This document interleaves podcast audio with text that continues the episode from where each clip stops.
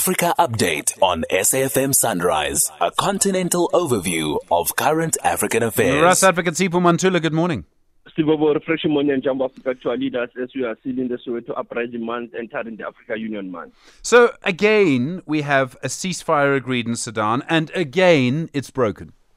Stephen, this was the 17th one since it was announced since the start of the conflict on the 15th of April.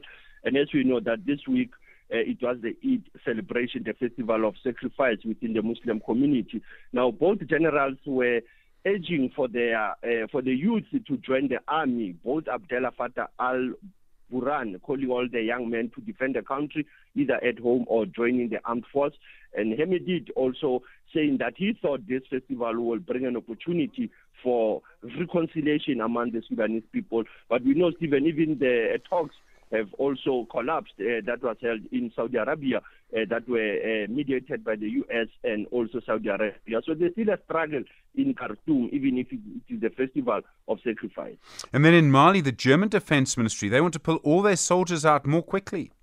Stephen, they want to move out quickly because today also the UN Security Council will be engaging on the UN uh, stabilization mission in Mali to end that mission since it was formed in 2013.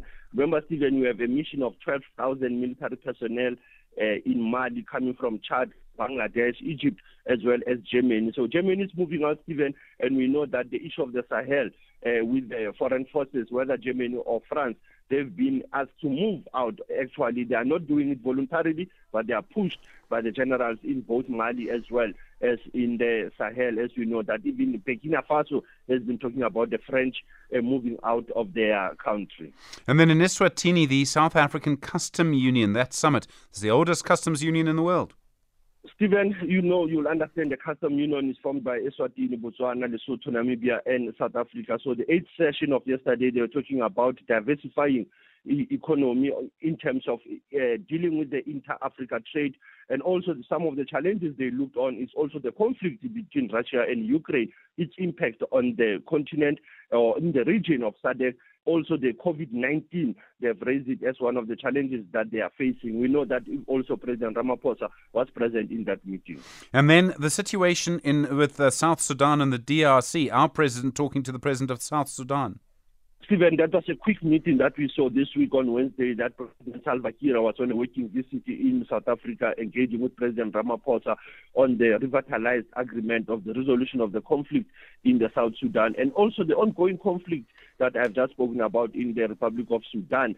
Uh, that meeting was very important, very uh, fast meeting, Stephen, that he has to go to uh, Eswatini. And what we also picked up, next week, President will be visiting DRC for the Binational Commission that is uh, scheduled on the 6th of July.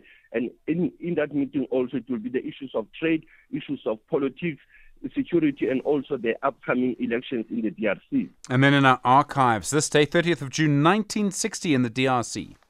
Stephen, 62 years, it was the independence of the DRC. They were liberated from the uh, Belgians on this day, and we know what happened. Uh, Patrice Lumumba was the first prime minister, and Joseph Kasavubu was the uh, president. Uh, on this day, Stephen, it was a very sad moment, even if it was the independence of the Congolese. But when Lumumba spoke in parliament, that was the calling for his death. A few, I mean, few months later, in 1961, Patrice Emery Lumumba was assassinated. So even if it's an independence day, even in the DRC, they are still having challenges in the eastern part of the DRC. They are still having challenges of dealing with the issues of natural resources in the Congo. Kinshasa. Asante sana, LG, as we are still leading the conversation.